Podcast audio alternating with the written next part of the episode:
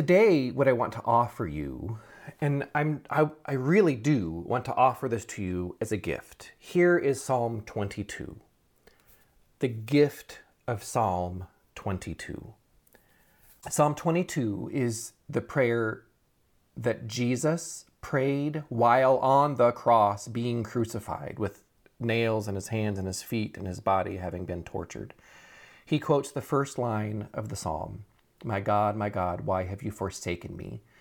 And the version we read nowadays, eh, is, My God, my God, why have you left me all alone? And in quoting the first line of the psalm, he invokes the whole thing. He didn't have the breath or the energy to speak the whole thing. He almost certainly knew it and was invoking it. In a sense, he was saying, This is my prayer. As I am being tortured, as I am in agony. So, this psalm is a psalm to pray when we are angry, alone, sad, confused, in anguish, when we can't find the strength to pray on our own, we can't find the words to pray. This psalm gives us words. It kind of comes in two main parts a description of the pain and the agony, and then a description of hope and life. And, and that journey is part of the gift. So, this first part, and I'm going to read parts of it, not the entire thing, but large chunks of it. It's the first part really describes suffering and anguish in beautiful, horrific, poetic detail. And again, when we don't have the words to say, um, when we can't sleep at night, when this might be words that can be a gift. My God, my God, why have you left me all alone?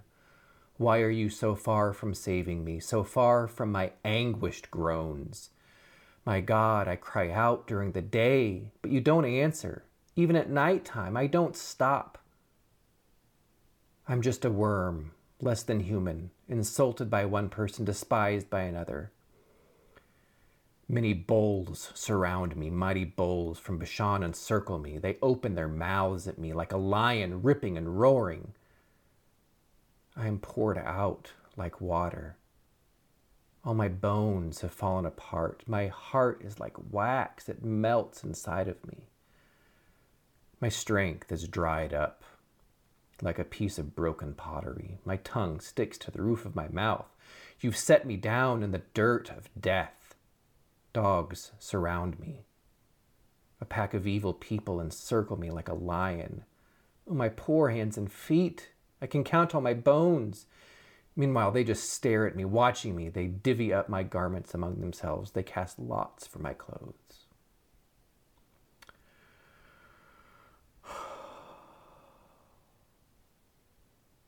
And that gives words to our anguish when sometimes we don't have it.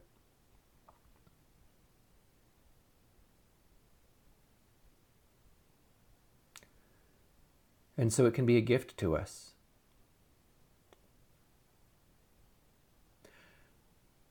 The psalm also provides a path from despair to hope, and it gives us some language for that also. So, you know, the the psalms are not scared of despair, but they usually move from despair to hope, and that's an important movement. Um, being in despair is fine. Being in anguish is fine and good. Be there, say it. But know that eventually, and really eventually, it might not be like at the turn of the page, it might be in weeks or months or even years. But the idea is that God does want to bring you from despair to hope. And so sometimes we might pray Psalm 22 even when we feel no hope. And we can pray through the words. And again, we won't have them. We don't have hope the it can give us the words that we don't even have imagination for yet. And so I'll, I'll read you some of these words too from the psalm.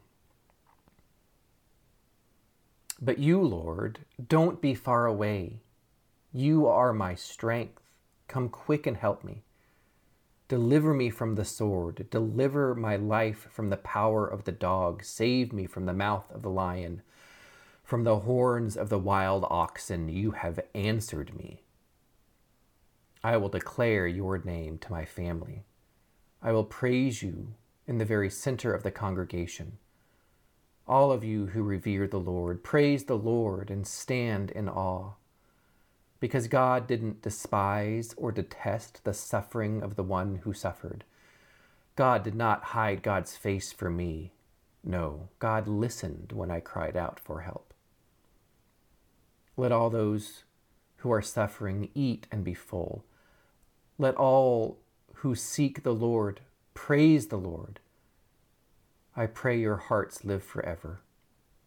Every part of the earth will remember and come back to the Lord.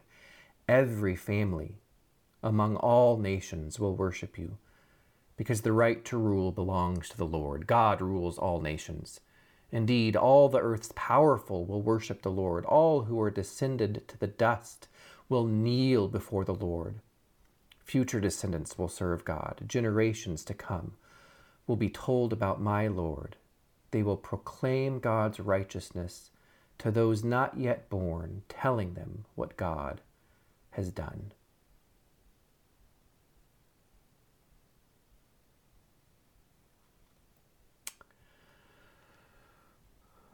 One of the things to ask in a psalm like this is where is God in the midst of suffering?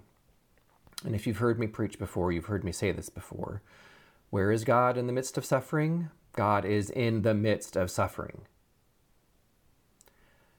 Sometimes there's rescue. Sometimes healing comes. Sometimes help. Sometimes a miracle. Sometimes good therapy. Sometimes a good doctor. Sometimes a vaccine. Sometimes real help does come, relief. But sometimes it doesn't. Sometimes the problem remains. And the hope then is that we meet God in the suffering itself. And it's not to make light of the suffering, it's to say that where is God in the suffering? God is in the suffering. With the person suffering, listening to the person suffering, suffering with the person suffering and that even, and one of the miracles that can happen, and I am calling this a miracle, is that the suffering itself can be transformed into a way to meet God, even in the midst of the suffering. And I don't say that to be trite or to make light of suffering. I am saying it is a miracle when that can happen. And it can happen. Um, can. No guarantee, and I'm not telling you that it will. Sometimes the problem is actually the attitudes of the community or the society around the one suffering. Um, this is the case in, in a lot of the ways we talk about maybe disability. You know, somebody who's in a wheelchair. Oh, the poor person in the wheelchair. Let's pray that God will heal the person in the wheelchair. Well, maybe God needs to heal us so that we don't think the wheelchair is such a bad thing, right? Um, and receive the gift of the person in a wheelchair or not. So, what I'm saying is that sometimes healing and rescue come in ways we don't necessarily expect. That the problem might be in our attitudes, the attitudes, the laws, the policies of the community, um, the doors that are too small, the entrances that don't have ramps. Maybe that's where the healing needs to happen in any given situation. So, anyway, healing doesn't necessarily mean the healing of the person who's suffering.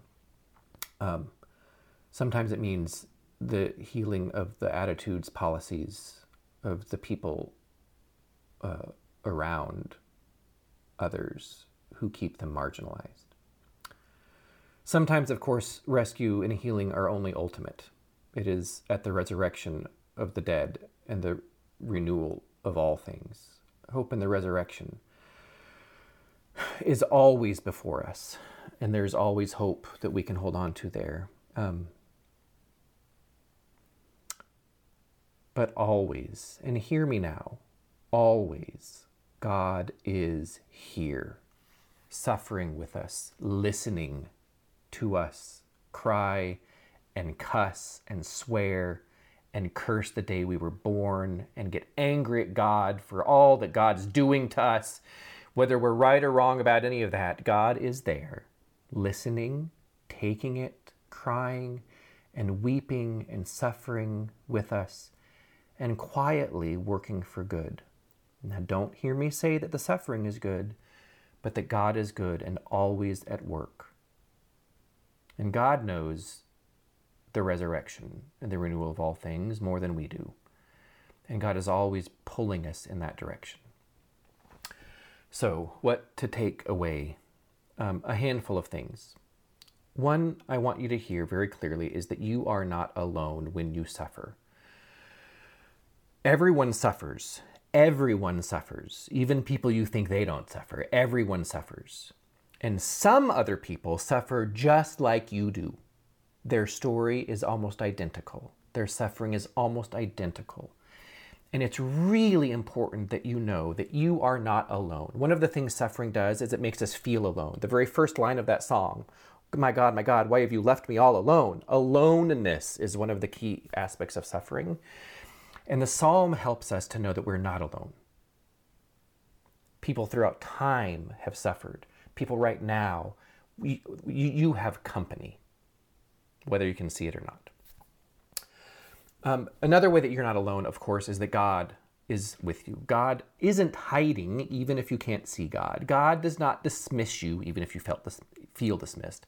God is not far away even though it might feel like it. God is listening even though it might not feel like it.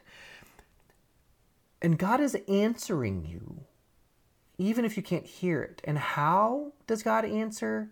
God enters the suffering with you, suffers with you, feels it with you, weeps with you. Another thing to think of here is to not be afraid of your feelings. Um, get to know them, express them, be honest about them, let them out to God and to some trusted people around you. Uh, emotions are there. They're not they're not bad, they're not to be shunned. Feel them. Maybe even the more deeply you can feel them, the better.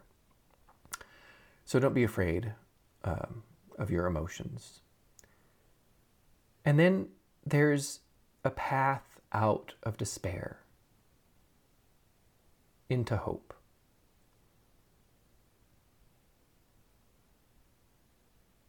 And that might sound like an empty promise to somebody who's in the middle of despair, but it is a truth. There is a path out of despair into hope. It's a path walked billions of times before and billions of times again in the future, probably dozens of times in your own life, in the past and in the future. And so, finally, again, as I began, receive Psalm 22 as a gift. Let it give you language when you need it. Let it give you company in your despair and let it give you a pathway into hope. Lord God, thank you for the gift of Psalm 22. I pray that we would remember it when we need it, that we would open the scriptures and pray and weep through these words, and that in the midst of our anguish, even if we can't say all the words, even if all we can get out is the first line, like Christ on the cross My God, my God, why have you left me all alone? And we thank you that you might quote the rest of the psalm for us when all we can offer you are tears, or silence, or pain, or pounding a wall. God, it is good to know that you are with us, even in the darkest times, and that you bring us to new life, even when we can't imagine it. Thank you for all of these things. Amen.